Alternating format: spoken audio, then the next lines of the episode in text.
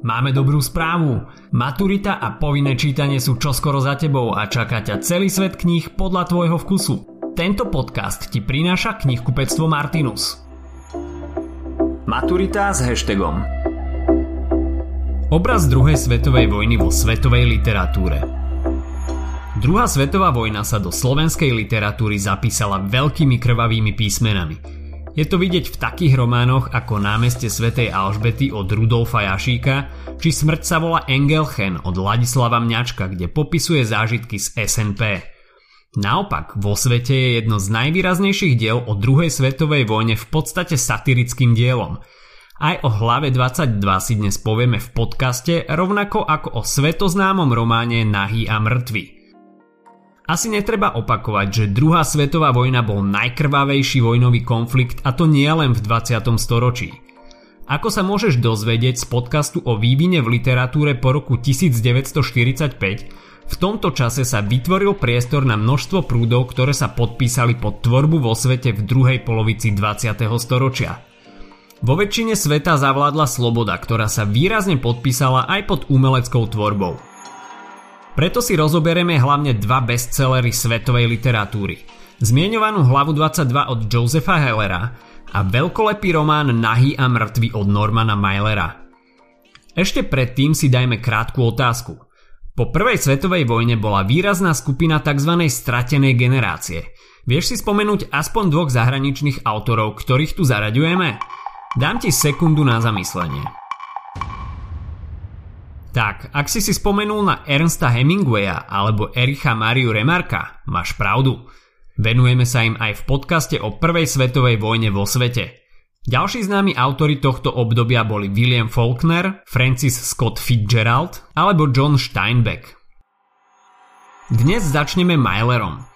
Nahy a mŕtvi vyšli už v roku 1948, teda len 3 roky po skončení druhej svetovej vojny – tento román je tak považovaný za jedno z prvých anglicky napísaných diel, ktoré popisujú vojnu z jej vnútra, ak nie vôbec za prvé. Román je rozdelený na štyri časti. Väčšina z nich je založená na dialógu medzi vojakmi jedného oddielu, ktorý je doplnený o flashbacky. Myler využíval tzv. stroj času, čím oživoval dej a ukazoval histórie a vlastnosti postav na základe ich minulosti. Pri čítaní románu tak postupne spoznávaš všetky postavy a ich minulosť, od detstva až do súčasnosti. Teda súčasnosti v čase, keď sa román odohráva. Román Nahý a mŕtvy pritom nemá jednu hlavnú postavu. Kolektívnym hrdinom je celý oddiel. Mimochodom, dej sa odohráva na fiktívnom ostrove Anopopej v Tichomori, kde bojuje armáda Spojených štátov s Japoncami v snahe pokročiť na územie Filipín – Hneď v prvej časti románu zomrie jeden z vojakov, Hennessy, ktorý sa tak bojí bojov s Japoncami, že doslova pustí do gatí. A to teraz hovorím bez srandy. Jeho smrť zatrasie celým oddielom.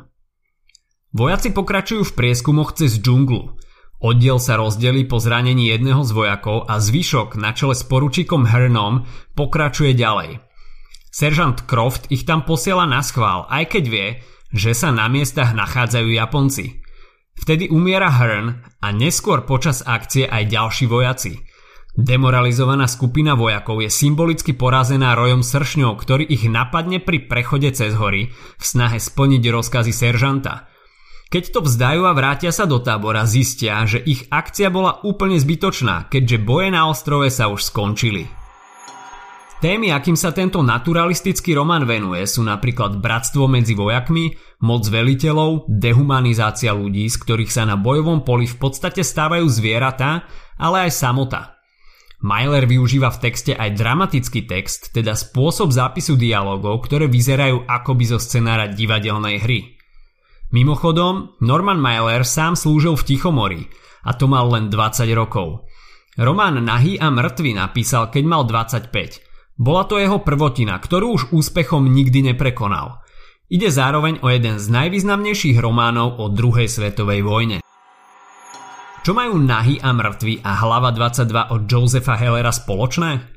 V prvom rade to, že išlo o najúspešnejšie knihy jednotlivých autorov. Rovnako ide o americké diela, aj keď hlava 22 sa odohráva v Európe. Takisto napriek štedrému rozsahu v nich samotný obsah diela nie je až tak dôležitý. Ide skôr o dialógy, ktoré sú kľúčové. Oba romány majú veľké množstvo postav a vychádzajú tiež z osobných skúseností autorov z druhej svetovej vojny. No v prvom rade, oba romány už priamo alebo nepriamo jednoznačne odsudzujú vojnu. Pozrime sa teda na hlavu 22. Ide o román plný absurdných situácií, vyostreného humoru a satíry. Išlo o jednu z prvých kníh, ktorá si dovolila otvorene zosmiešňovať americkú armádu, ktorá bola pre mnohých svetov. Počiarkuje tak zbytočnosť vojny. Román vyšiel v roku 1961, teda pomerne dlhý čas po konci druhej svetovej vojny. Jeho popularitu však zvýšila vojna vo Vietname koncom 60. rokov, ktorá bola vnímaná veľkou časťou americkej verejnosti ako úplne zbytočná vojna. Dej sa odohráva na ostrove Pianoza v Taliansku – aj keď postav v románe je obrovské množstvo, tou hlavnou je kapitán Josarian. Dej nie je tak podstatný, dôležité sú práve príbehy jednotlivých postav, ktoré sa postupne prepletajú. Keďže román nie je usporiadaný chronologicky, dej postupne do seba zapadá a tvorí akúsi mozaiku. Bombometčík Josarian chce prestať lietať, pretože sa bojí o svoj život – v bojoch nevidí zmysel a jeho nepriateľom sa tak postupne skôr stane americká byrokracia v armáde ako fašizmus. Postupne vidí, ako mu umierajú priatelia, často dôsledkom zbytočných akcií alebo činov. Napríklad výraznou epizódou je osud pilota Josarianovho lietadla Megwota, ktorý sa rád predvádza nízkymi a nebezpečnými preletmi, špeciálne keď zistí, aký má Josarian strach. Až v jeden deň pri prelete rozpolí ich kolegu z armády – v reakcii na to to radšej napáli rovno do steny. Heller zvýrazňuje zbytočnosť vojny na postavách veliteľov. Napríklad plukovník Cathcart chce, aby bomby pri náletoch dopadali blízko seba, pretože vznikajú efektné fotografie. Zároveň neustále zvyšuje počet predpísaných náletov, čo prehlbuje Josarianovú snahu skončiť v armáde. Množstvo času tak trávi vo vojenskej nemocnici, aby sa vyhol svojim povinnostiam. Dokonca je za svoju snahu tráviť čas na lôžku odmenený, no na udelovanie vojenského kríža sa dostaví nahý. Nakoniec sa vedenie armády rozhodne s Josarianom spraviť dohodu a to takú, že ho konečne prepustia, no len za cenu toho, že ju bude všade možne vychvalovať. Aj keď s tým najskôr súhlasí, neskôr mu to nestojí za to a radšej sa rozhodne utiecť na člne do Švédska. Ako som už spomínal, v knihe je množstvo ďalších postav a ich príbehov – Jeden z najkomickejších je postava neschopného Majora Majora, ktorého tak zo žartu pomenoval vlastný otec a pridal mu ešte stredné meno Major. Následne je chybou systému a nie za zásluhy vymenovaný za majora, takže jeho plné meno je Major Major Major Major. A vojaci ho môžu navštevovať len vtedy, keď nie je prítomný. Mimochodom, vieš ako sa hlava 22 zapísala do jazyka? Stala sa pomenovaním pre absurdnú situáciu, ktorá sa akoby točí v jednom kruhu.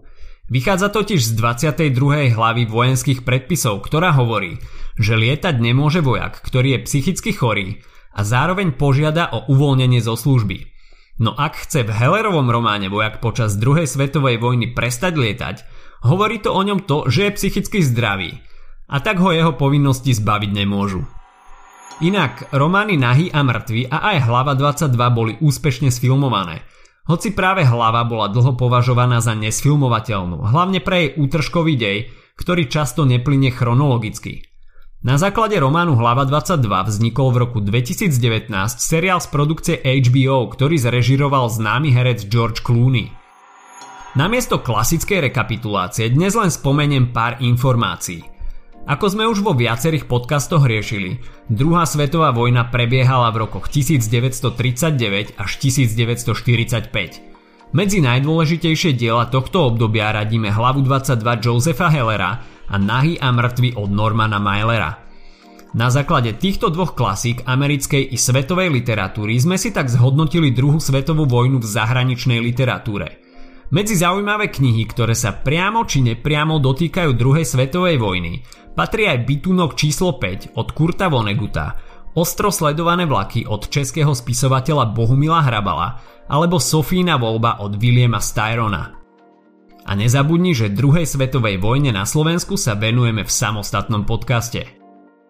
Ak sa ti dnešný podcast páčil, nezabudni si vypočuť aj ďalšie epizódy Maturity s hashtagom alebo našej série hashtag čitateľský denník, v ktorej sme spracovali dve desiatky diel, ktoré by si mal poznať. Potešíme sa aj, ak nás ohodnotíš na Apple Podcasts, napíšeš komentár na YouTube alebo dáš odber na Spotify, aby ti nič neuniklo. A povedz o nás aj kamošom. Počujeme sa pri ďalšej časti Maturity s hashtagom.